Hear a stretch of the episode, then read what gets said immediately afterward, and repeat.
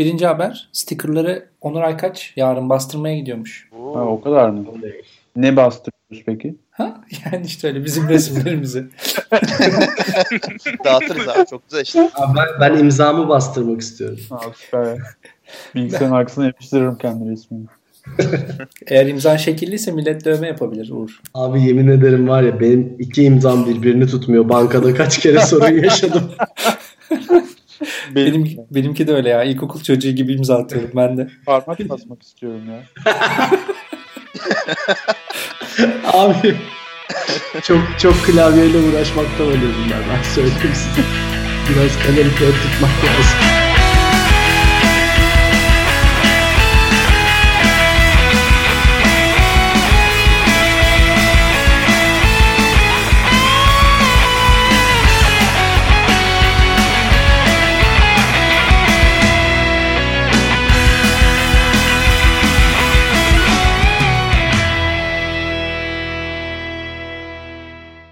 İkinci konu Meetup. Hava çok soğuk olacakmış Perşembe. Öyle diyorlar. Öyle diyor söyleyeyim hemen söylüyorum. 20 santimetre kar örtüsü olacak diyorlar İstanbul'da. Ya yok ya o kadar olmaz. Ya hiçbir şey olmaz abi. Uğur sizin orada ne kadar kar var şimdi? Şu an hiç yok abi. Burada bayağı kuru bu aralar. Olmadı ya. İsveç'e yakışmadı.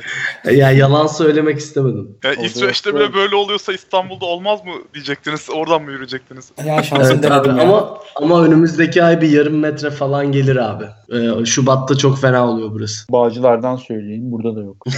Bağcılar mevki. Londra'da da kar yok şu anda. Olsa da kar ama Allah'tan Tekna sağ olsun güzel yere rezervasyon yaptırmış. Evet abi metro çıkışı. Aynen metro çıkışı ya. Orada Yeni Sahra'da indikten sonra ne kadar yürüyorsun? Bir 5 dakika falan yürüyorsun herhalde. Maksimum 5 dakikadır evet. 15 dakika fazla ya. 15 dakika Yok değildir abi. maksimum 5 dakika. Ha 5 dakika özür dilerim. Yanlış anladım. Hatta 4. Hızlı yürürsen 3. Koşarsan 2,5. Koşan mı daha Hüseyin çok? Bolt, Hüseyin Bolt bir dakikada gidiyor.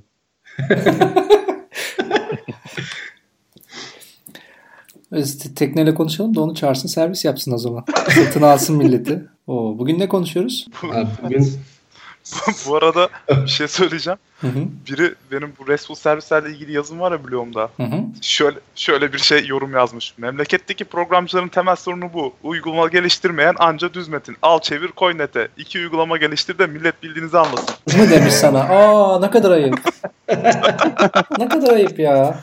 Bu şey diye kesin ya. Madem yazılım mimarısın iki diyagram çiz de. evet, şeklimiz yürüsün.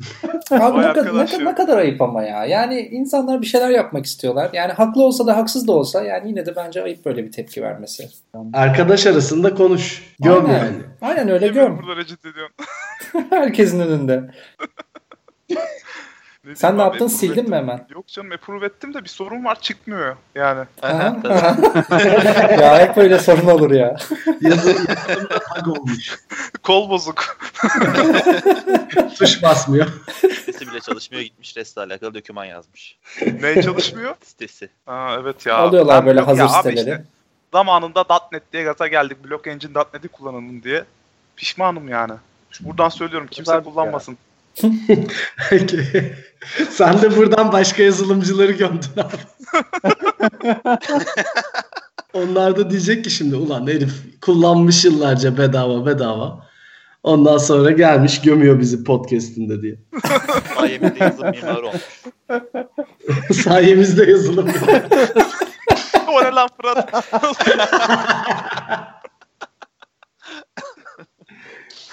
Vay arkadaş. Neyse bugün konusu da yavaştan belli oldu ama neyse devam edelim. Yani bugün bugün ne yapıyoruz abi? Ölçeklendirme, ölçeklenebilme. Yani Scalability. scalability diyorsun galiba. Evet. Türkçe kullanıyoruz abi malum. Ya bir, bir dakika bak bundan önce konuya başlamadan önce şu fikrime ne diyorsunuz? bir tane böyle şimdi herkes şeyden şikayetçi ya. Ya ben de şahsen şikayetçiyim. Hani her şeyin İngilizcesini kullan kullanıyoruz falan. Hani ister istemez çünkü scalability'nin ölçeklendirme ya da ölçeklenebilir olduğu böyle aklına hemen gelmiyor. Ya da mikroservis mesela hiç Türkçe bir kelime değil. Hani Türkler ne kadar Türk devşiriyorsak da. Yani Mikroservis kelime ya. değil.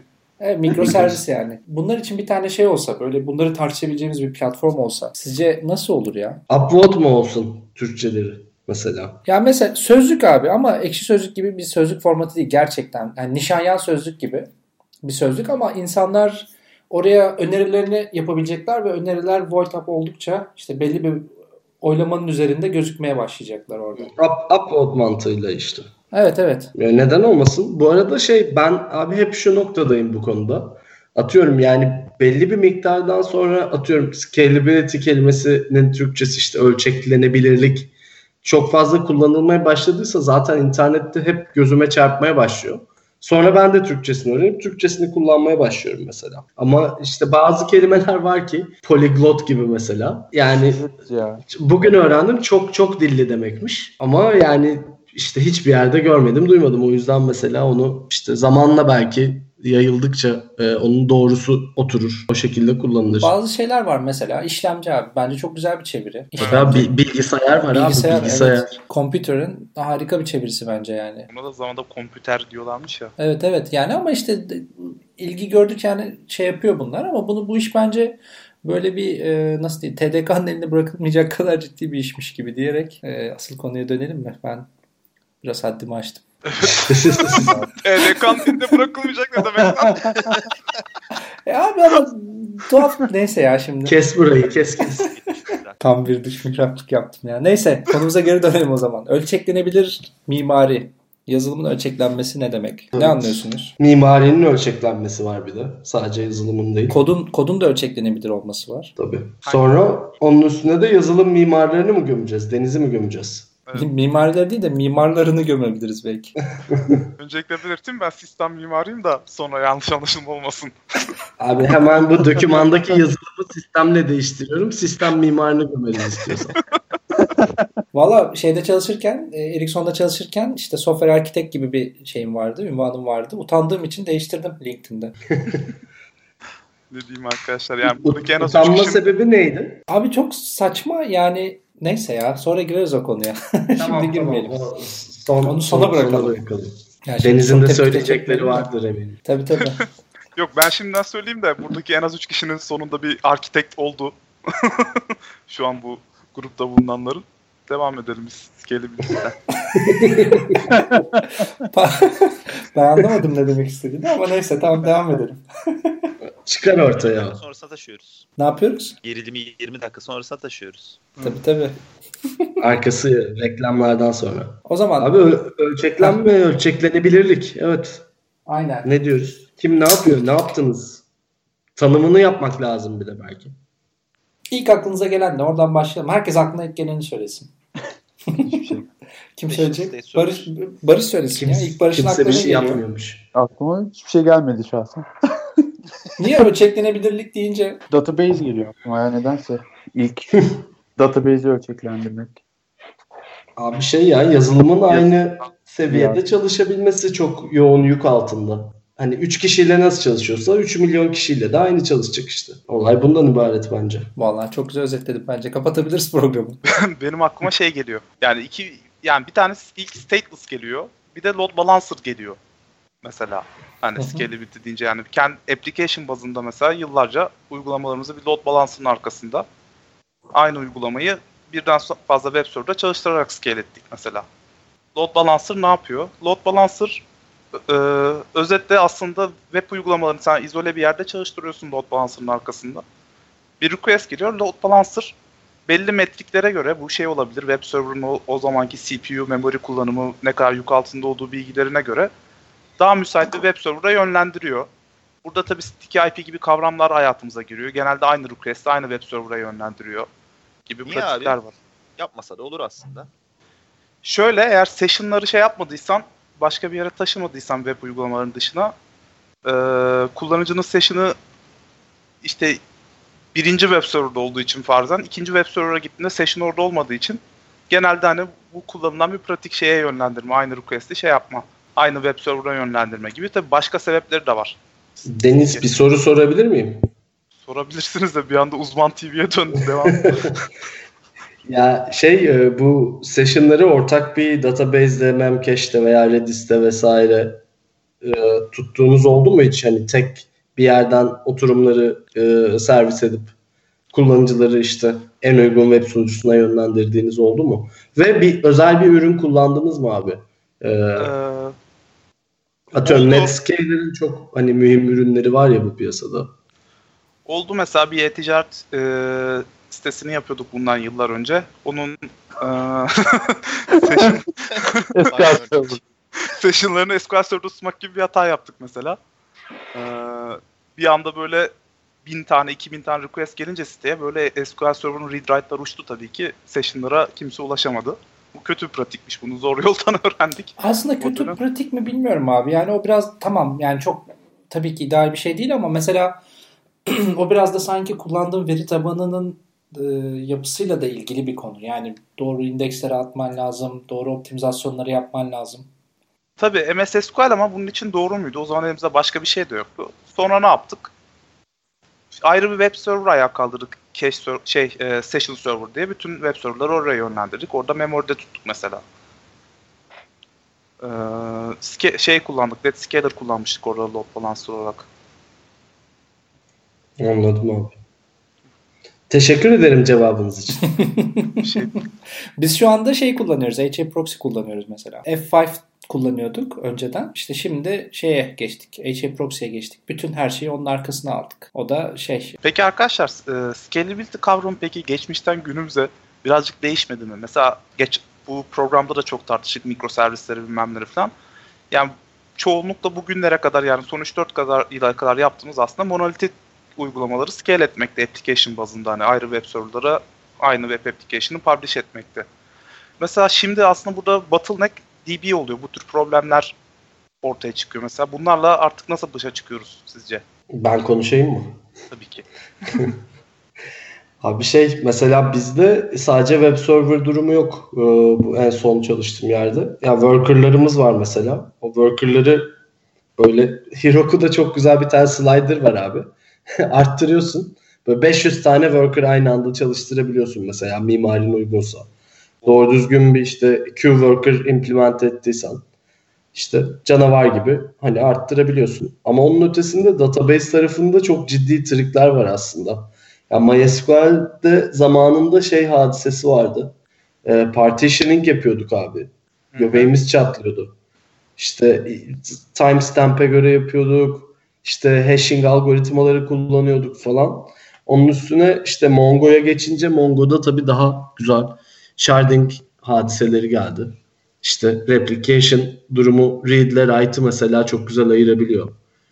Hani o yüzden e, iş, işler biraz daha kolaylaştı aslında. Mevcut piyasadaki ürünlerin de sana sağladığı altyapı e, senin kolay bir şekilde işte e, scale etmen için e, güzel imkanlar sunuyor. O yüzden mikroservis olarak baktığında ne bileyim her bir uygulamanı tek başına scale ettiğin zaman zaten bütün e, platform diyeyim platformun aslında güzel bir şekilde scale olabiliyor. Şey soracağım. Mikroservislerde biz bir e, Onur'la bir mimari çıkartmaya çalışırken karşılaştığımız bir sorun vardı mesela. Bu konuda e, sizin de fikirlerinizi alalım. E, çeşitli servisler var diyelim. İşte authentication servisi, e, data servisi, business servisleri vesaire diye. Bunlarda bottleneck olarak gördüğümüz yer hepsinin de e, veri tabanına erişiyor olmasıydı.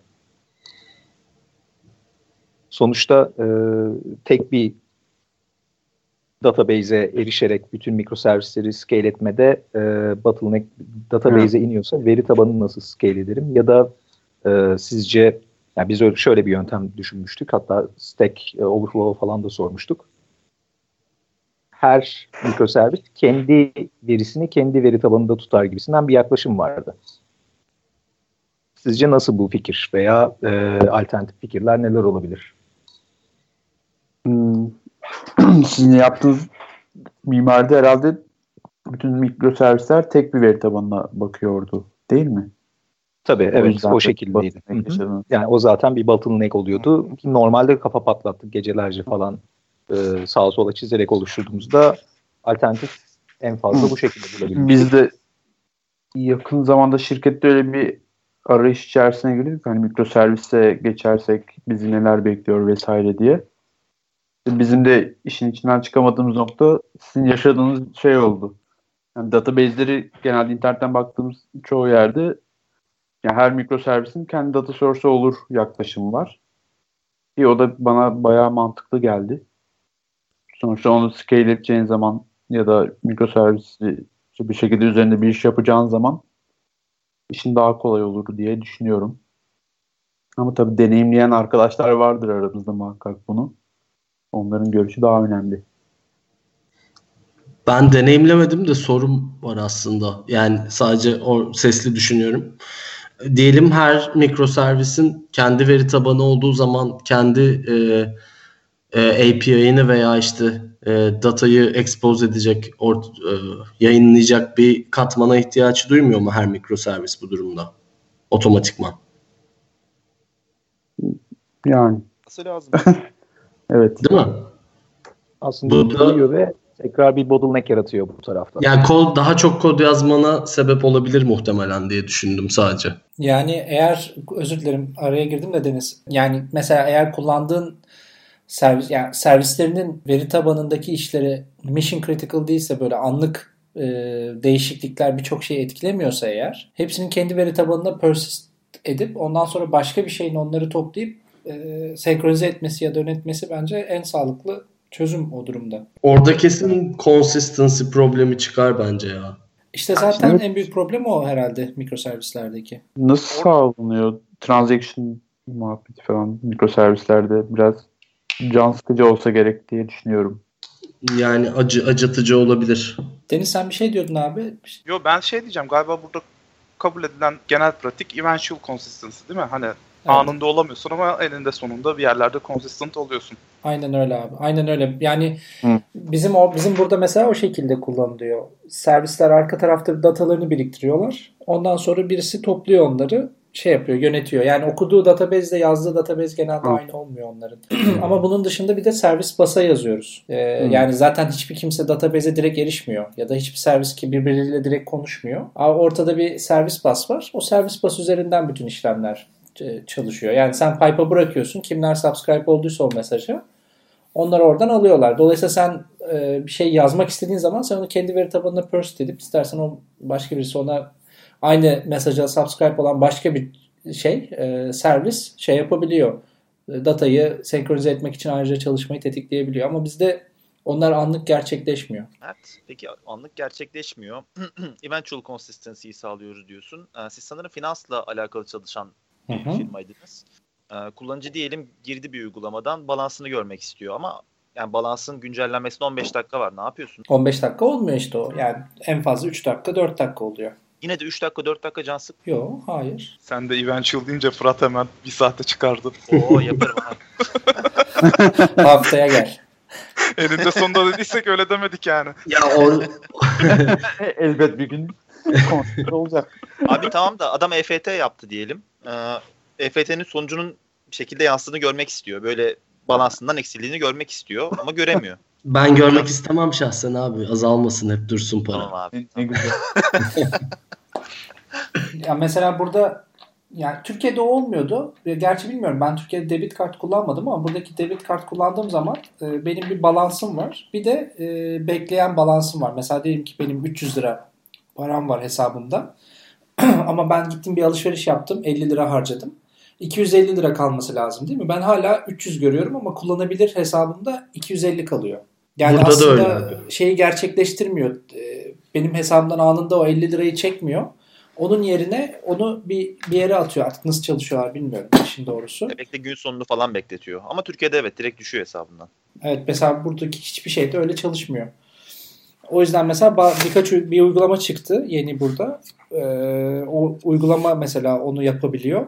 Sana bir tane de kart veriyor. Top up şey yapar gibi, kontrol yükler gibi o karta para yükleyip onu harcayabiliyorsun. Yani farklı avantajları da var ama onların en breaking change'i bu. Eventual consistency finans sektöründe bile sorun yaratmıyorsa herhalde çok da bir yerde sorun yaratmaz. Yani Gayet kullanılabilir bir sistem. infrastructure'ına bağlı. Çok büyükse, çok fazla servis varsa, bunları çalıştırıp daha fazla zaman kaybedecekse yani etkisi fazla olacaksa Bence böyle bir yola girilebilir. Mert bir soru da ben sorabilir miyim? Tabii ki. Ee, bu abi servis veya mes- message bus dediğiniz e, pipe o zaman e, hani tek zayıf noktanız olmuyor mu? O zaman da orası e, one point of failure olmuyor mu? Ama o da scale ediliyor. Yani o servis basın da mesajları burst ettiği queue'lar RabbitMQ kullanıyoruz mesela. Hı hı, Ondan birkaç tane instance var.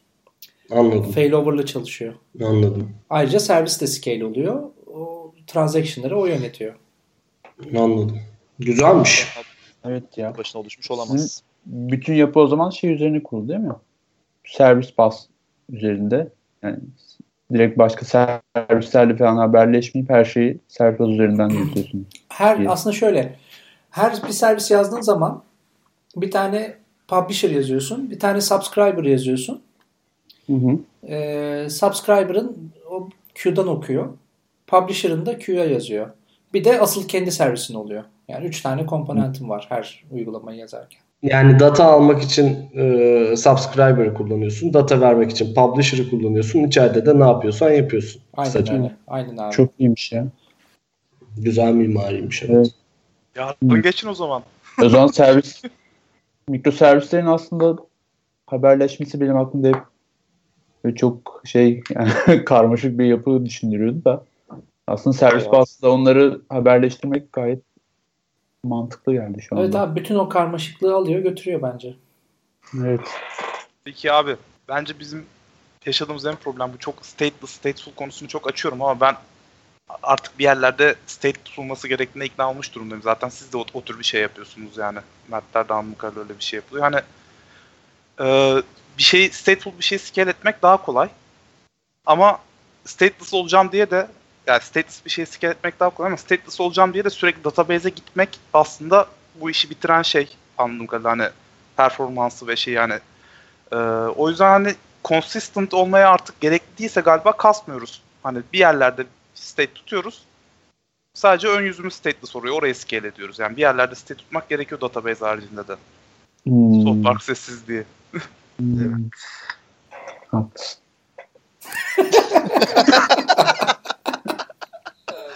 Anlıyorum. Ne zamandır yap. ne zamandır var böyle bir sorun Deniz? Hani şey falan yükselişti yani benim okuduğum makalelerde artık stateful mimarlar yükselişte yani. Ee, eskiden de scale etmenin en basit ve en masrafsız yolu stateless olmaz olmaktı ya. Yani, Yani- data locality diye bir kavram var hani işte gidiyorsun e, işte load balance'ı bir şekilde seni sticky şeyle oraya yönlendiriyor. Oraya giden belli e, parametreye sahip request oradaki belli cache, cache'lenmiş datayı çekiyor sürekli. Hmm. Ve arka tarafta da kendini o senkronize ediyor belli aralıklarla yeni datayla. Yani o zaman Tamam, aslında unuttum. arkada arkada bir şey oluyor. Repository'm var senin. Bu repository in memory çalışıyor. Doğru Evet. mu? Sen okuyacağın zaman veri tabanına gitmiyorsun da o in memory repository'den okuyorsun. Ama başka bir şey o database'de o in memory repository'yi sürekli şey yapıyor, senkronize ediyor. Senkronize ediyor evet. Aynen kastettiğim bu şekilde şeyi arttırıyorsun aslında. Cevap verme hızını işte availability'yi arttırıyorsun. Yani aslında persistent cache kullanıyorsun. Evet. Tabii ki bunların invalidation'ları falan da var. Tabii ama yani orada mesela ne kadar büyük bir data tutabilirsin ki? Orada Redis gibi bir şey yapman lazım ki e, asenkron olarak bir yere persist edecek falan. Aksi halde çünkü o makine eğer düşerse bütün her bütün datan gider. Tekrar onları çekmek için ilk giden bayağı bir beklemek zorunda kalır değil mi? Evet o şekilde yaparsan eğer sırf memoride tutarsan öyle olur. o yüzden sizin mimari bana şey geldi mantıklı geldi uyguladığınız şey. Şeyde servislerde mi? Hı hı. Evet Yani yani, birilerinin- onun ama çok işte çok kod yazıyorsun abi. Yani onun öyle bir sorunu var. Bir geliştirme yapacağın zaman çok fazla şey yazman gerekiyor. Yani bayağı masraflı orada geliştirme yapmak. Testleri de aynı şekilde masraflı. Bir sürü test yazman lazım. E Çünkü çok karmaşık yani. Çok kompleks bir sistem. Şey diyeceğim yani bütün bu load balancing maliyetlerini vesaireyi hesaplayıp e, ve bunların içine girmektense bir cloud üzerinden bunları yaptığımı düşünürsem daha az e, maintenance'ı göze almış olurum. Ya da tam soruyu soramadım. E, daha az maintenance yapmak için cloud kullanmam bunların üzerine bana nasıl bir avantajlar sağlar sizce? Üzerine düşünelim.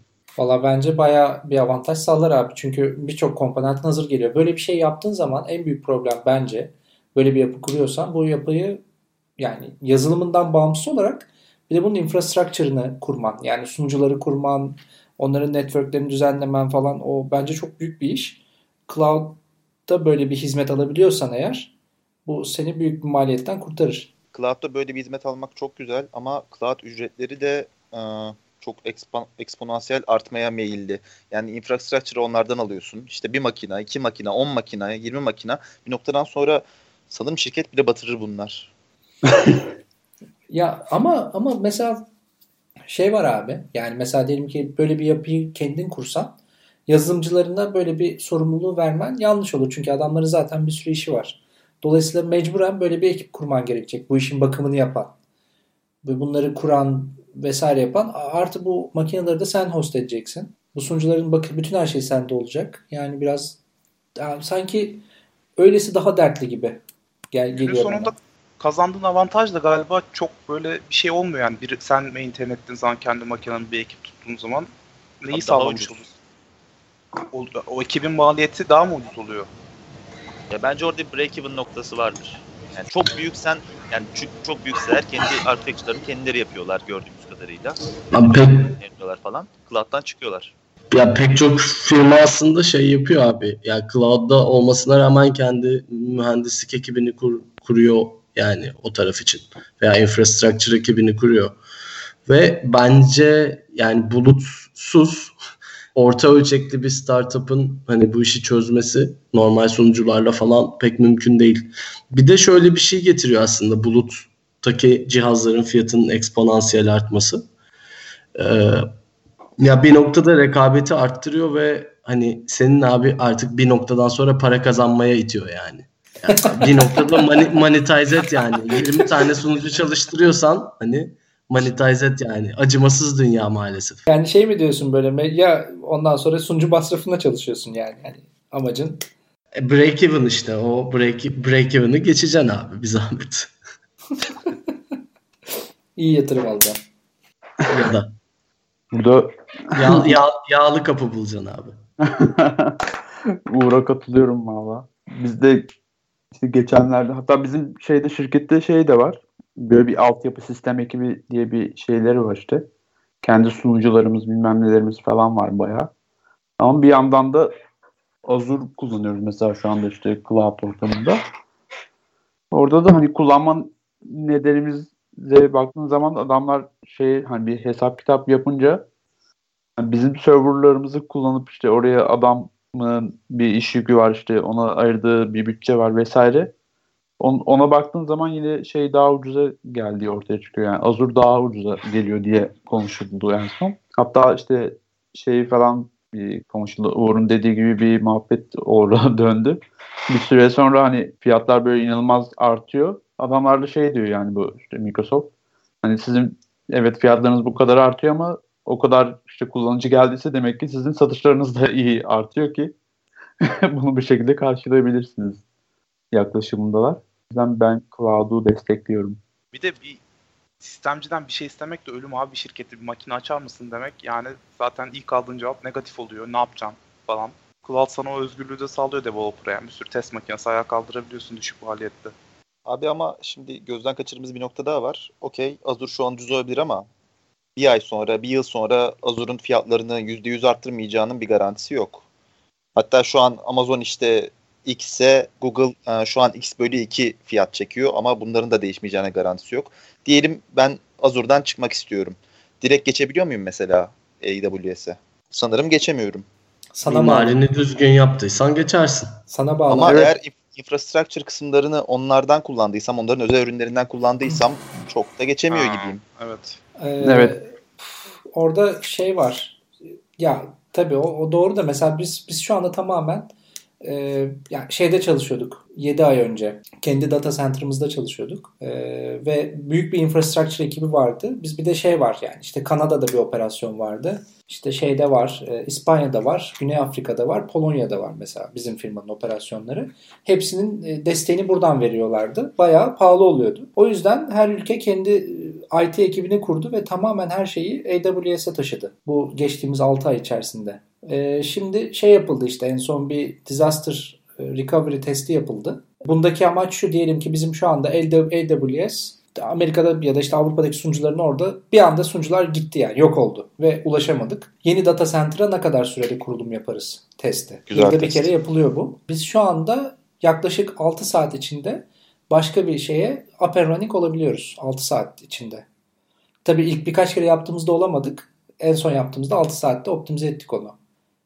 Yani bir hafta çalışıldı ona. Onda nasıl yapıyoruz? En önemli şey kurulum abi. Ee, kurulumların hepsi otomatize. Yani bizde şu anda otomatik olmayan hiçbir şey yok. Her şeyin imajları zaten Docker çalışıyor. Ee, Docker olmayan yerlerde Ansible'la deployment'ını yapıyoruz.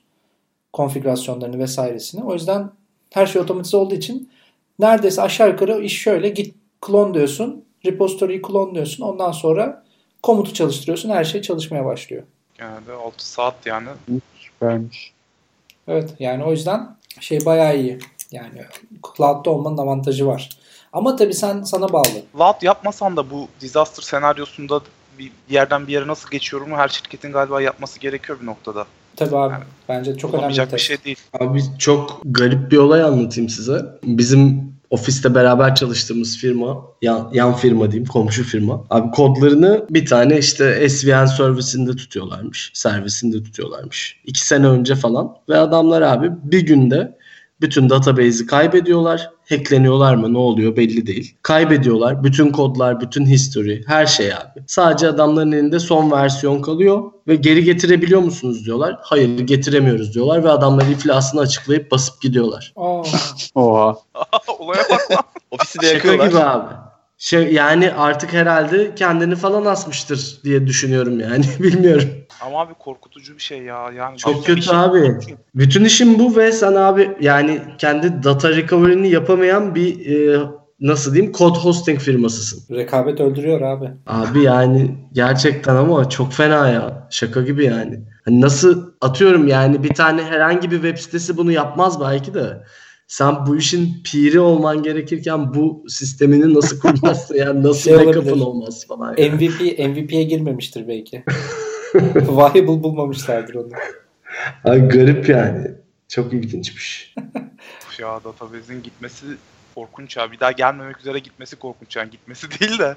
Gerçekten ağlatıcı ya. İşte evet. O yüzden hala da tape'lere de backup alıyorlar birçok yerde. Alıyorlar ya. Hadi ya. Tape'in ne avantajı var abi? EMP'ye falan mı dayanıyor? Daha Yok geç abi, bozuluyor neymiş? galiba. Daha fazla data tutabiliyorsun sanırım. Öyle bir şey de var. Ya ben 5 sene önce baktığımda 750 GB'lık 1 TB'lık tape'ler vardı. Şimdidir kim ne olmuştur yani. Yani. Bir şey yok. Ama yani cloud'da çalışıyorsan sanki ya mesela bizim şeyimiz var. Biz kendimiz backup alıp zaten bir yere atıyoruz. Bir de onları bir tane şey var. Cloud backup ürünü kullanıyoruz. Backup'ları bir de oraya atıyoruz. Bütün hard diskin imajını sürekli böyle. Ya bir şeyi düşünüyorum. Biz şimdi hem Amazon'la çalışıyoruz hem Heroku'yla çalışıyoruz. Diyelim abi ikisinden biri gitti. Komple gitti yani. Zaten Amazon gittiği zaman internetin üçte biri gider yani diye düşünüyorum. O kesin zaten. Evet. Şimdi bu noktada e, gitmeyeceğinden %99.9 eminsin. Ha, en kötü olabilecek şey hani hacklenmen olabilir diye düşünüyorum. Hacklenip datalarını kaybetmemek üzere tabii ki yedek almak zorundasın yani. O kaçınılmaz ama hani eğer çok güvenilir bir serviste çalışıyorsan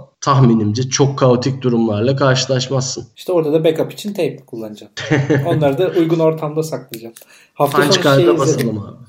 Hafta sonu Mr. Robot'u izledim de. İzlediniz mi siz o diziyi? Evet. Orada Yok klimayı ben daha yeni başladım. Evet şey. Ver ver spoiler. spoiler'ı ver. evet burayı keselim arkadaşlar. Klima eklenir mi öyle saçma şey mi olur? Hiç duyma ya öyle şey olmaz ya hakikaten. Internet of Things abi. Yani bayağı onu izledikten sonra paranoyak oldum ben. Facebook'u falan sildim tekrar. Ben aslında Facebook uygulamasını kullanmıyordum cep telefonumda. Facebook işte Messenger vesaire kullanmıyordum. Fakat işte son zamanlarda dayanamadım artık.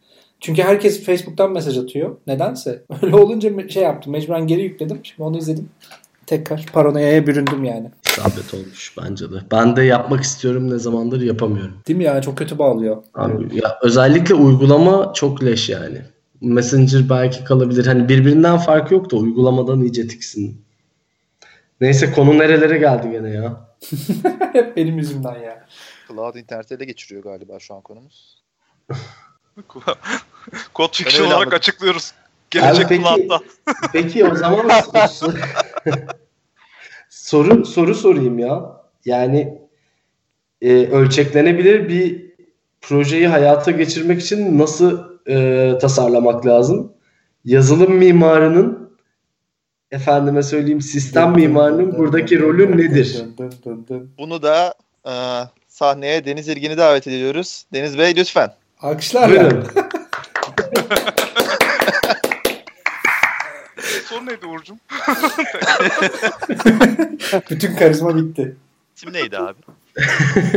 Abi soruyorum, tekrar soruyorum. Ölçeklenebilir bir e, yazılım veya bir ürün ve bir mimari bunun üstünde çalışacağı bir mimari geliştirmek için nasıl bir yaklaşım izlemek lazım? Bu yaklaşımı izlerken, bu yaklaşımla bu ürünü geliştirirken yazılım mimarı ve e, sistem mimarının sorumluluğu nedir? Sen bunu bir yerden mi okuyorsun? Yok abi. Belli. TRT spikeri gibi yemin Vallahi ediyorum okudu ya tane tane. Hayır, bir önceki kayda bakarsanız soruların farklı kelimelerle soruldu. Oo peki. İki soru yazmış olamam herhalde değil mi? Bilemeyeceğim.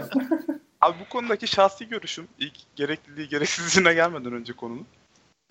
Eğer artık galiba bir şeyleri Sorumluluğu ediyorsan- nedir dedim. Gerekli midir diye sormadım. Ama ben psikolojik olarak şu an Oo. o noktadayım. Çarpıtma, çarpıtma. Bence artık ölçeklenebilir bir mimari artık application olarak düşünmememiz gerekiyor galiba artık be- belli şey, bazı şeyleri. Yani bir monolitik application'ların sonu geliyor. Bunun yerine artık yani zaten SOA gibi düşünmeliyiz, servis gibi düşünmeliyiz. Servisleri scale etmeliyiz. Yani iş, iş, iş parçalarını yapan şeyleri scale edebiliyor olmamız lazım diye düşünüyorum artık ben. Hı hı. Ee, sistem mimarı bu noktada ne yapar gibi bir soru var. Yani benim mesela kendi şu an yaptığımdan örnek verirsem bu sistemin tasarlanması, bu infrastructure'ın işte nasıl olacağı gibi şeylerle ilgileniyorum. Bu bir kodun işte continuous integration'dan geçip nasıl nasıl deploy olacağını, bunun stratejileri nasıl belirleneceği gibi konuları tartışıyoruz. Ya mesela şöyle bir soru soruyor musunuz abi? Tamamen merakımdan soruyorum.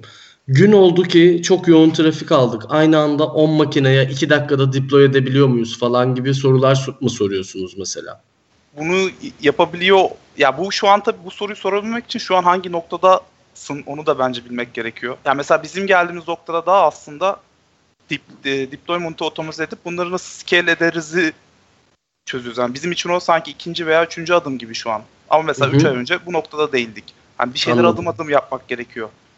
Anladım.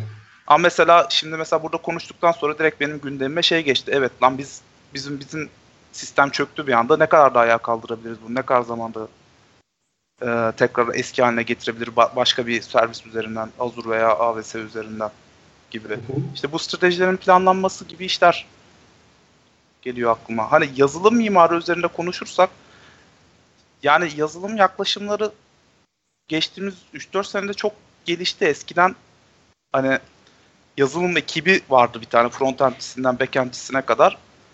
Bir veya iki tane mimar vardı. Bunlar prototip çıkartıyorlardı. Teknik koçluk yapıyorlardı. Yazılım standartlarını belirliyorlardı.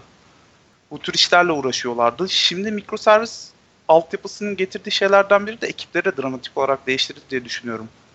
Bence abi yani bence yani standartları belirleyen böyle bir rolün olması bence yanlış. Yani şu Yani- anlamda şöyle düşünüyorum. Özür dilerim böldüm ama şey için söylüyorum. Yani şimdi hani ben de önceden şeyde e, Ericsson'da böyle bir title'ım vardı işte başta da söyledim ya. Yani LinkedIn'de utandığım için gittim şey değiştirdim. Hani e, o yani o şeyin e, çok da bir karşılığı olduğunu düşünmüyorum. Şu yüzden eğer bir, birisi bu işleri sahiplenip e, bu işler hakkında kafa yorup bunlarla ilgili standartlar çıkartırsa o zaman takımlardaki yazılımcıların işi sahiplenme e, şeyi azalıyor. Yani ben de düşüneceğim o zaman o düşünsün demeye başlıyor. Aslında öyle değil yani. Yazılımcının sonuçta kod yazdığı yer. Evet. Yani teknik lider olabilir takımda ama bu mimar deyip de böyle garip bir sorumluluk vermek bana çok doğru gelmiyor işin gerçeği. Şey işte bence yazılım yaklaşımı değişti yani. Onu demek istiyorum. Yok Yani önceden de bence doğru değildi. Yani mikroservis kullansın, kullanmasın, küçük ekipler olsun, büyük bir tane ekip olsun. Yani yine de bence bunun böyle olması çok doğru gelmiyor bana. Yani dediğim gibi yani işin sahipliğin kimde? Yani kod yazmayan kişi varsa diyelim o kod yani yazılım mimarı eğer kod yazmıyorsa ekiple birlikte günlük işte feature geliştirmiyorsa o zaman öyle bir kararı vermesi bence çok yanlış. Zaten kod geliştirmesi gerekmiyor mu yazılım mimarının? Yok Ayram öyle altyapı Beraber. falan gibi böyle bir genel bir şey var ya garip bir şey var Türkiye'de. Altyapı Ha, ekibi var altyapıyı mesela. tasarlayıp çıkayım. Ha, aynen işte ben prototip hazırlayayım falan. Çok saçma yani. Ben onu saçma buluyorum. O kişinin de oturup böyle günlük feature'ları geliştirmesi lazım yani. Normal senior developer ya da junior developer ne geliştiriyorsa aynı oranda geliştirme yapması lazım. Aynı feature'ları, business feature'ları geliştirmesi lazım ki olaya hakim olsun. Yoksa mümkün değil yani. Katılıyorum. Ben öyle yapıyorum mesela. Aslanım benim. İşte bu be. Ya ben ben de katılıyorum Mert'e. Sadece şey noktasında ayrılabilir belki. Yani sistem mimarisi yazılım mimarisinden net bir biçimde ayrılabilir bana farklı. Evet abi katılıyorum. Ama sana. abi biri gelip bana ulan şunu da şöyle implement etseydin ne kadar güzel olurdu dediği zaman çok uyuz olurum mesela yani. Ulan çok biliyorsan ya kendin yap ya git başkasına yaptır yani. Gelip bana çemkirme yani benim hani ya da baştan tartış benimle. Ona göre hani e, ortaya koyalım. Öyle tartışalım ama gelip de mesela arka tarafta işte neler döndüğünü bilmeyen bir adamın gelip harbiden işime karışması çok sinir bozucu bana kalırsa. Evet. Peki kendi takı- senin takımın içerisinden biri kod review'de böyle derse. Ha, bu okey abi çünkü o zaten o işin mutfağında yani. Ya ben olayı zaten böyle bir ego savaşlarına çevirmemek gerektiğini düşünüyorum. Yani yazılım O ego, ego savaşı mı yaptım ben şimdi yani? Hayır Oo. canım. Ne yani demek ben- istiyorsun? Ne demek? Allah Allah. Hayır yani zaten yazılım mimar denen adamın böyle gelip bir yaklaşım varsa o ne lan ne boktan kod yazmışsın ha ha ha falan yapıyorsa E, Zaten- daha ayıp ediyor. durum vardı. Bir de birinin hani getirip böyle yazılım mimarı diye ekibin başını dikmekten ziyade zaten eee, bu adamın teknik olarak kendisini ekibe ispatlaması ve ekibin de zaten bunu kabul ediyor olması lazım ki böyle bir e, görev ve sorumlulukları üstlenebilecek şey bir adam ol- olması lazım. Hani böyle verdim title'ı bu adam şey gibi olmaz. Zaten bu bir yönetimsel bir rol mü? Orasını da tartışmak lazım. Türkiye'de daha çok yönetimsel bir rol olarak algılanıyor yazılım mimarı. Hani e, ekibi de yönetir, şey yapar gibi. Aslında Evet, ben o aslında yazılım mimar değil, yazılım yöneticisi o. evet Barış çok pardon. Ee, Ben yine bir araya gireceğim. Ee, Yani daha önce çalıştığımız bir şirkette evet yazılım mimarı diye bir pozisyon vardı. Bu insanlar yani bir kısmı kod yazıyordu gerçekten. Hani bir şekilde ekiplerin saygısını da kazanıyordu. Ama bir kısmı hiç kod yazmıyordu. Sadece şirket içi gerekli olan dokümanları geliştiriyorlardı. Yani bu rolün kimseye bir şekilde bir katkıda bulunabileceğini düşünmüyorum ben. Mert de bilir. ya artık isim verebilirsiniz. Mert 20 kez söyledi firma. Yani kurumsal firmalarda öyle bir hastalık var abi. Yani e, şey yapmak için bence şimdi bir yönetici bir işin sorumluluğunu alıyor. O işi dağıtmak istiyor ama o dağıttığı kişilere yöneticilik veremeyeceği için onlara böyle abidik gubidik şeyler vermeye çalışıyor. E, sıfatlar vermeye çalışıyor. Bence öyle doğuyor. Aslında yani takım liderliği gibi bir şey olsa direkt report etse sana o kişiler o zaman bence daha başarılı olursun. Ama mesela şey de var. Mesela bir business mimarlık mimarlığı denen de bir şey var. Aslında şey gibi yani o product owner gibi oluyor. O da o Okey işin ama- business'ını karar veriyor. Ya business mimarlığı insanları Yok Gidip, yani eee, desteklemiyorum. sen bunu abi. yaptın mı bitirdin mi dediği noktada ama işlerine karışmış oluyor. O delivery manager'la işini karıştırıyor işte. O da delivery Evet. manager'ın sorumluluğunda aslında. Bir soru sorayım abi hepinize o zaman. Ben analist diye insanlarla çalıştım. Çalışan var mı analistle? Ben. Ve çok mutlusun galiba. Kurumsal mimar arkadaşlar. Yani bizim benim çalıştıklarımın gerçekten rolü çok şeydi. Ee, hani böyle e, bu, buğuluydu, buzluydu. O yüzden ne yaptıklarını anlamadım abi ben o adamların. Ben de anlayamadım ya. Çok bundan Merak ediyorum ya analist ne yapar? Aramadım da sonra Google'da sormadım açıkçası ama analist Sen- neyi analiz eder? Yani 4-5 aydır ben maruz kalıyorum. nükleer maddeye maruz kalıyor. Henüz çözebilmiş değilim ya açıkçası. Abi Yani mantıken şey yapmasını bekliyoruz. Hani müşteri ile benim aramda bir, bir köprü olup İş süreçlerini falan analiz etmesini bekliyorsun değil mi? evet yani ben müşteriyle muhatap olmayayım da o muhatap olsun. O da benim anladığım dile çevirsin onu biraz daha. He. Ve o şekilde öyle muhatap olalım gibi bir şey oluyor ama bir süre sonra o bir süre sonrası bizde daha çabuk oldu. Mesela ben direkt müşteriyle muhatap oldum şeyler oluyor falan böyle. Ama ama Çünkü- o bence şeyin rolün problemi değil de rolü icra eden kişinin problemi gibi geldi bana. Olabilir abi. Belki ben hiç düzgünlüğüyle çalışmadım yani Abi bir bilmiyorum. şey söyleyeceğim. Bu rol zaten yani bu analiz kısmı, business analiz kısmı aslında product Evet. manager'ın değil mi ya? Doğru. Product owner. Product owner'ın. Yani sanki zaten bu kadar çok ortada title olması ortalığı karıştırıyor gibi Evet geliyor abi o, o da garip yani. Evet haklısın. Bizde developer sayısı kadar neredeyse neredeyse evet o kadar analist var. İşsiz. çok ağır konuştum ya. Bu Ya abi bak mesela diyelim ki sen kurumsal bir firmasın ve kendi iş süreçlerinle ilgili yazılımlar yapıyorsun. Yani in-house geliştiriyorsun bunları. Ee, o noktada analistin hani gidip gerçekten o business sahibi kişilerle konuşup departmanlarla iletişim kurup onlardan bilgileri alıp bu işi iyice öğrenip bütün yazılımcının sorabileceği soruları tahmin edip onlara göre sorular sorup bütün o açıklarını kapatıp bir şey hazırlaması gerekiyor. Ee, ürün hazırlaması gerekiyor bence. Bu da Evet. %100 şeyle örtüşüyor yani. Product owner'la örtüşüyor. İşin kötüsü bir de bu adamlara döküman yazdırıyorlar. Bu vatandaşlara. Ondan sonra dökümanları değiştirmiyorlar da. Dökümanlar öyle kalıyor, böyle kalıyor. Süreç içerisinde dokunamıyorsun falan. Yani çeviklikten çok uzaklaşıyorsun ister istemez. Abi evet ya kesinlikle.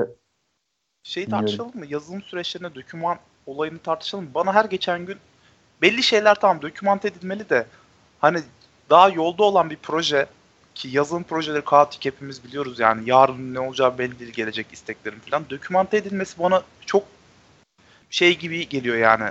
Büyük israf gibi geliyor. Güncel tutamayacağın için. Tam olarak hangi dokümanlardan bahsediyoruz? Ee, kastettiğim dokümanlar tabii ki bizim yazdığımız dokümanlar değil Fırat'cığım. Hani Yok yok o manada demiyorum. Yani ne bileyim. Hani neydi bunların adı ya?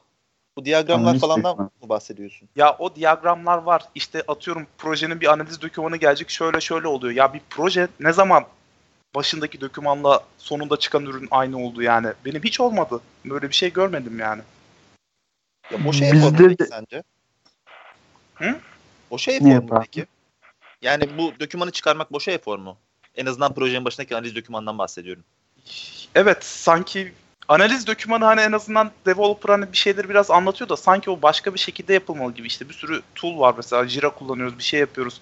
Sanki oralarda işte taskların oluşturulup parçalanması yeterince anlatıyor gibi geliyor kendini bana bir projenin nelerden oluşacağı ve nasıl bir yön izleyeceği konusu. Sanki doküman eski kalıyor yani. Abi orada ben mesela bizim product owner'lar yani business tarafı şöyle çalışıyor. Şimdi bizim product owner'lar var. Onların aslında product owner diyoruz ama product manager hepsinin title'ı. Bu arkadaşlar şey yapıyorlar. Business tarafıyla sürekli iletişime geçip e, onlarla bir şeyler konuşuyorlar. Ama biz sign off anı var. O sign off anı için onu dokümante etmeleri gerekiyor. Biz de onu wiki'de tutuyoruz. E, daha sonra bu sign off edilen dokümanları storylere çeviriyor onlar. Ve ondan sonra bize anlatıyorlar. Ama bazı noktalarda mesela işte bu dokümanlarda neler var? İşte mockup'lar bilmem neler vesaireler var. Bunların hepsi %100 güncel tutuluyor mesela. Yani yine olay title'da değil de işi yapan kişide mi?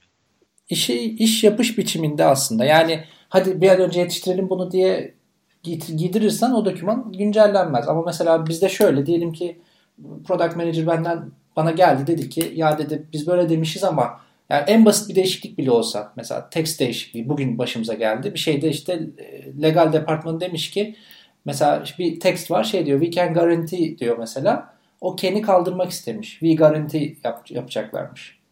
Şey için hani öyle bir olasılık değil bu kesinlikle garanti ediyoruz diyebilmek için. Böyle bir değişiklik istedi. Ben de dedim ki o zaman önce spec'i düzenle. Ondan sonra ben bu değişikliği yapabilirim dedim mesela. Yani yapmadım o değişikliği. O da Prensipli. Bana yazılımcı. haber verdi. Ama işte böyle olması gerekiyor. Böyle Öyle olursa- abi ha- haklısın. Orada hiç şey demiyorlar mı ya? Ama işimiz acil biraz. Hani araya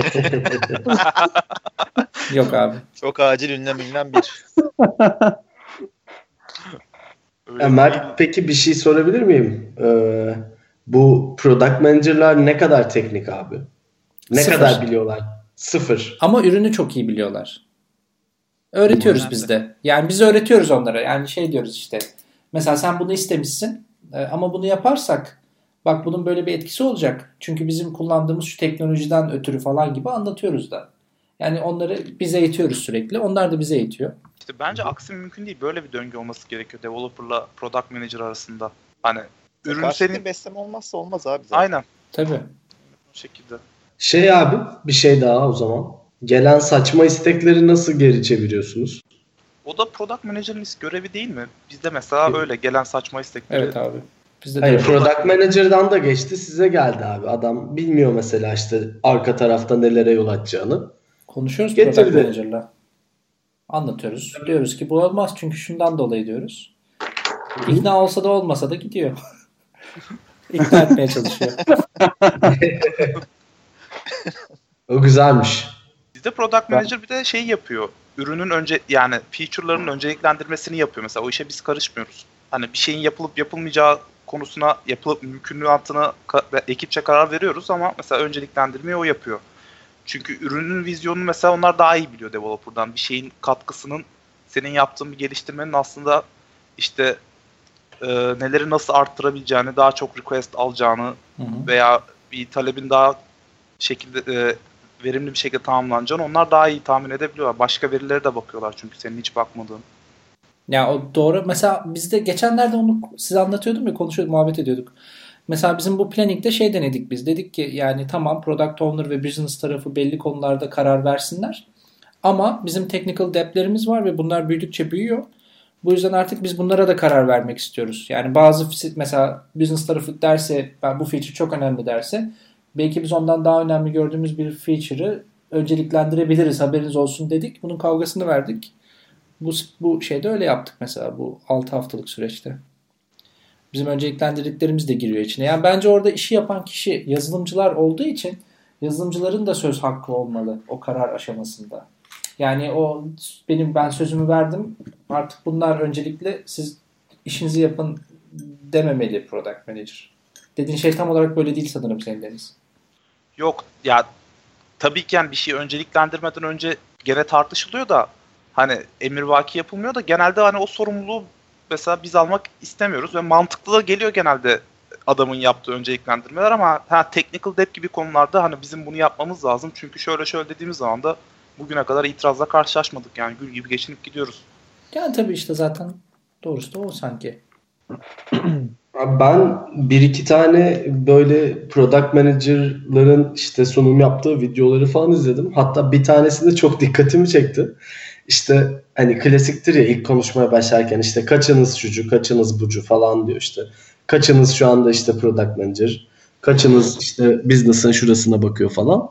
E böyle işte 3 kişi el kaldırıyor, 5 kişi el kaldırıyor. En sonunda ya birini unuttum sanırım falan diyor. Ha diyor evet ya kaçınız yazılımcı diyor. Bütün salona el kaldırıyor abi. yani böyle bir nasıl diyeyim inceden bir hakir görme durumu hissediyorum bazen e, e, ufaktan hani nasıl diyeyim böyle, hani asıl işin mutfağında emek veren pis işi yapıp da sonra da kimsenin sallamadığı e, insanlar durumuna e, düşme noktası bayağı can sıkıcı bana kalırsa. Biraz firmanın kültürü sanki o değil mi? Evet abi ya Evet firmadan firmaya değişiyor tabii. Ya bence bir product manager'la ekibin, yazılım ekibinin arasında karşılıklı bir güvenin oluşması gerekiyor en kısa sürede. Hani Evet abi. Bir- sosyal ilişkiler de çok önemli adamla hani girdiğin hani tam profesyonel bir ilişkin oluyor da genelde en yakın çalıştığın developer harici adam o oluyor. O yüzden kararlarına güvenmek de gerekiyor bir noktada yani o güven sağlanırsa E ama işte o güveni sağlayacak kişi de bence o takımdakiler değil yani product manager'larla developer'lar değil de product manager'ların yöneticileriyle developer'ların yöneticilerinin böyle bir ortam hazırlaması gerekiyor ki oradaki Evet. o çatışma çıkmasın. Yani product manager'la yönetici yani o head of product'la head of engineering arasında bir şey varsa politik bir savaş varsa o savaş e, her yere yansıyor bence. Şey mesela şimdi mesela dokümandan konuşmuştuk. Bizde bir de şöyle bir doküman oluyor en fazla. Ona da doküman diyebilir miyiz? Bir feature gelecekse yani bir epic olarak geldi. Ee, product manager onları tasklara parçalarken detaylı bir şekilde şeyi yazıyor yani. İş akışının nasıl olması gerektiğini yazıyor. Yani onu istiyoruz mesela. Onun önemli Hı hı. olduğunu düşünüyorum. Kesinlikle abi Bizde de- zaten en önemli konu o.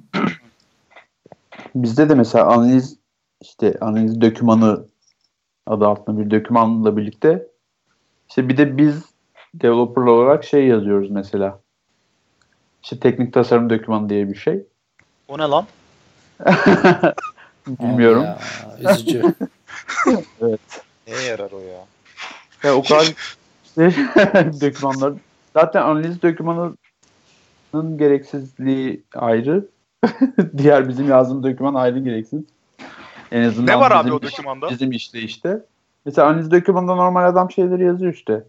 Hani ihtiyaçları vesaire. Onlar da sürekli zaten değişiyor. Daha sonra adam dokümanı güncelliyor. Bizim haberimiz olmuyor. Ya da aslında iş değişmiş ama doküman güncellenmemiş falan. Oralar bir karışık. Teknik tasarım dokümanında da şunu yazıyoruz. İşte bütün hani analizden okuduk anladık. Analiz arkadaşla da işte konuştuk konuyu.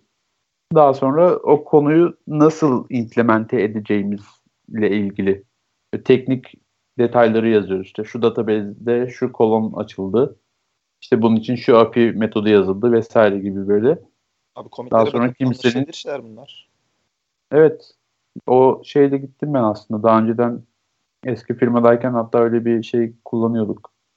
Yani hangi hani komitten şeyleri falan çıkarabilecek bir yapı kurmaya çalışmıştık hatta. İşte öyle bir doküman şeyi. Peki Barış şey soracağım. Bu hani az önce dedin ya e, doküman değişiyor haberimiz olmuyor ya da e, değişikliği yansıtamıyoruz gibi. Yanlış anlamadım. E, Doğru. atıyorum, analiz dokümanında bir şey değişti. Bunu e, karşıladığınız zaman hani proje yönetimine etkisi atıyorum. Change request'leri nasıl karşılıyorsunuz ve geliştirmeye etkisi yani proje duruyor mu? Orayı mı bırakıp her şeyi yeni özelliği mi geliştiriyorsunuz? Bu tarafta nasıl ilerliyorsunuz? İşte ona karar veren işte bizim yazılım yöneticimiz var bir adet. Onun dışında da hatta şöyle bir şey de deniyor da çok uyulmadı ona şimdiye kadar. İşte eğer bir işin analizi, analizi tam değilse işte o işi o işe başlamayacağız vesaire gibi şeylerin yaptığı gibi işte Mertlerin yaptığı gibi de işte bir süre sonra şeye dönüyor işler. Arkadaşlar işte işler acil. analiz dokümanı gelene kadar biz yapalım falan. Biz yapıyoruz daha sonra analiz dokümanı yazılıyor falan gibi durumlar da olabiliyor. O yüzden sanki biraz şey gibi ya. Yani olmuş olması için oluyor gibi bazı şeyler. Mimarlar, Ben- mimarlar peki burada ne tarafta kalıyor? Yani bizim Aynı firmanın özelinde konuşursak eğer bizim firmada mimarlar tamamen farklı bir şeyde Ee, yerde yani bizim her projeye şey değiller dahil değiller öyle bir şey ee, farklı bir yer yani biz mimar biraz daha bizim hani özel durumlarda danışacağımız insanlar gibi burada tabii zaten. konumlandırılmış. Hiç sevmediğim işte elitist mimarlar. Neyse şimdi çok Kod şey yapmayalım. Ben başka bir başka bir konuya başka bir konuya gireyim mi ben? Aslında başka konu değil de şeyden bahsedeceğim. Şimdi aslında bazen şey oluyor abi. Mesela firmada bir süreç koyuyorsun. Ee, ben de bunu çok yaşadım. Bazen o süreci getiren taraftaydım. Bazen o süreci uygulayan taraftaydım. bir süreç getiriyorsun. Çok mantıklı geliyor. Herkesin de herkes de okey diyor. Fakat ondan sonra bu süreci e, işleyişe göre düzeltmemeye başlıyorsun. Yani improvement olarak alıp yani böyle retrolarda bunları konuşmuyorsun ya da bu sürecedeki e, yanlış giden şeyleri çözmek adına harekette bulunmuyorsun. Bazen işte çok böyle işin aksiyonuna kapıldığın zaman böyle bir şey oluyor. Sanki bana öyle bir sorun varmış gibi geldi. Yani hani sanki birilerinin bu, bu tarz firmalarda e, sadece böyle improvement'ı düşünüp e, ya bak bu süreçte böyle bir sıkıntı var. Herkes bundan şikayetçi ama bunu değiştirmemiz lazım. Bunu şöyle değiştirelim demesi gerekiyor bence. Yani mesela bir analiz dokümanı yazılması şart ama önce development başladı sonra analiz dokümanı yazıyoruz diyorsan yani aslında bir sorun var. Demek ki o süreç uygun değil yani. Ben oradan şunu anlıyorum. O analiz dokümanını bir kimse okumuyor. Ee, Evet. yani ikincisi abi şeyi merak ettim. Bu da soru. Ee, sizin yazdığınız o teknik dokümanı kim okuyor abi? İşte onu şu amaçla düşünülüyor. İşte tester arkadaş o teknik dokümanı okuyacak. Ona göre Test mi yapacak? aynı analizi de işte okuyup testi ona göre yapıp şeylerini işte onun etkisini falan o analiz dök- e, teknik tasarım dokümanından anlayacak gözüyle bakılıyor. Tabi gerçek hayatta öyle olmuyor. Elle mi test direkt- yapacak yoksa başka bir test mi Yok. yazacak? Yok yok normal şey işte manuel. Elle servisleri çağıracak vesaire şu zaten anda. otomatize Her edemediğin şey- testi yapmayacaksın. Her şey sürtünmesiz ortama göre tasarlanmış ama gerçek hayat öyle değil yani. Maalesef. İşte ya o Başka? durumda o improvement'ı düşünmek lazım. Buyur. Bu böldüm Fırat özür bir dilerim. şey daha soracağım. Ee, dedin ki doküman değişiyor haberimiz olmuyor. Bir doküman yönetim tool'u kullanmıyor musunuz?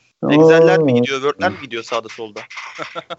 Ya aslında Documentum Tool değil de işte Google'ın bir şeyini ya Google'da bir site açmışlardı. Wiki kurulmuştu üzerine işte orada yönetiyorduk falan. Daha sonra şimdi Jira'nın Confluence Atlassian'ın Confluence diye bir şey var işte ona geçtik. Daha yeni yeni geçtik falan. Neyse öyle.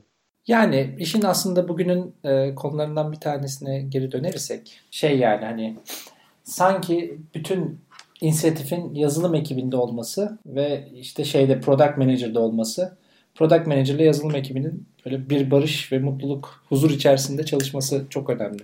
yani araya başka katmanlar koyduğun zaman bana kalırsa iş çok zora giriyor. Zora girmesinin de ötesinde yavaşlamaya başlıyor ve yavaş yavaş böyle altıl kalan pozisyonlar ya da süreçler oluşmaya başlıyor.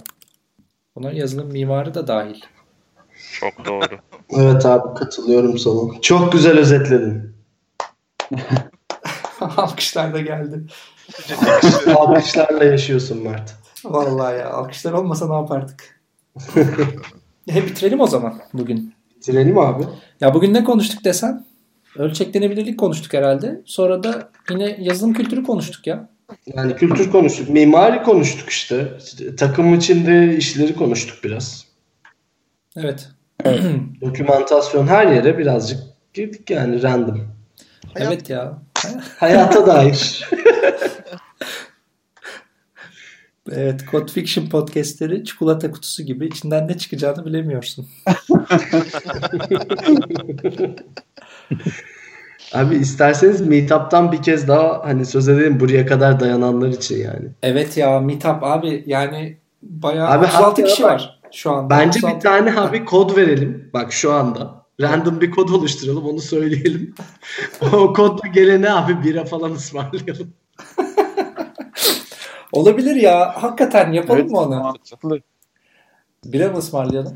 Ya da şey verelim mesela. Dur bakalım. Verelim. Lisansımız kaç tane kalmış? Lisans verelim. Aynen dur. Dur bir saniye. Bakayım kaç tane lisansımız kalmış. Ona ben bakarken yani şey yapalım Ben- böyle bir sizde bir ben- kod kod kod düşünün. Ben generate ediyorum abi şu anda. Kod mu generate ediyorsun? He. Guid. Guid. İsveççe olmasın ama okuyamayız. Hükan. Hırkan. Larsen. Şey 5 tane e, JetBrains şeyimiz var. Fuck yeah. Hem de yani JetBrains şimdi yeni bir ürün çıkarttı sanırım. Ona da lisansımız var. Neydi Nedir o? abi? E, cross platform .NET yazabildiğin yeni bir IDE çıkarttı. Biliyor musunuz onu? Aa, ben Ya. bilmiyorum. Yazabildiğin. Evet, .NET IDE'si yaz, yaptı bir tane. E, ondan verelim. Ama Meetup'a gelen 3 kişiye verelim Ben- mesela. Bu- 2 bu tane kodu- Twitter'dan verelim. Ha, ama kodum kodum beğenilmedi Fırat tarafından. Abi Fırat- çok karmaşık ya. Barış'ınki şey daha güzelmiş. Ya Şey şey diyelim mi? Şö- şöyle diyelim mi? Şö- şöyle diyelim mesela. e, Code Fiction acayip ya diye gelsin bize. Çok iyi, çok iyi. Güzel. Code Fiction acayip ya. Bir Aynen. ademezse olmaz ama. Ya ama böyle Son şey değil. Aile bitmiyor. Ya Evet. böyle Yeah. yumuşak geliyor. Yeah. Ya Code Fiction çok iyi ya. Al. Bir de bunları kameraya öyle çekeceğiz şeydi. tabii. Onu da düşünün. Yok artık. Ben olsam gelmezdim o zaman. Tamam abi bak. o zaman şöyle diyelim son. Ee, şey zamanı e, kod, Perşembe akşamı Meetup'a gelen birisi eğer bize gelip Code Fiction çok iyi ya derse işte Mert'e Deniz orada olacak, Barış orada olacak, Onur orada olacak sanırım değil mi? Hepimiz oradayız. Birimizi bulup Code Fiction çok iyi ya desin. İlk gelen 3 kişiye şey verelim. JetBrains, JetBrains e, lisansı verelim hemen. Süpermiş abi. Oldu Tamam. bu iş. Evet iki tane de şeyde dağıtırız. Ee, çekilişle. Olur. Niye Şey olmasın? günü.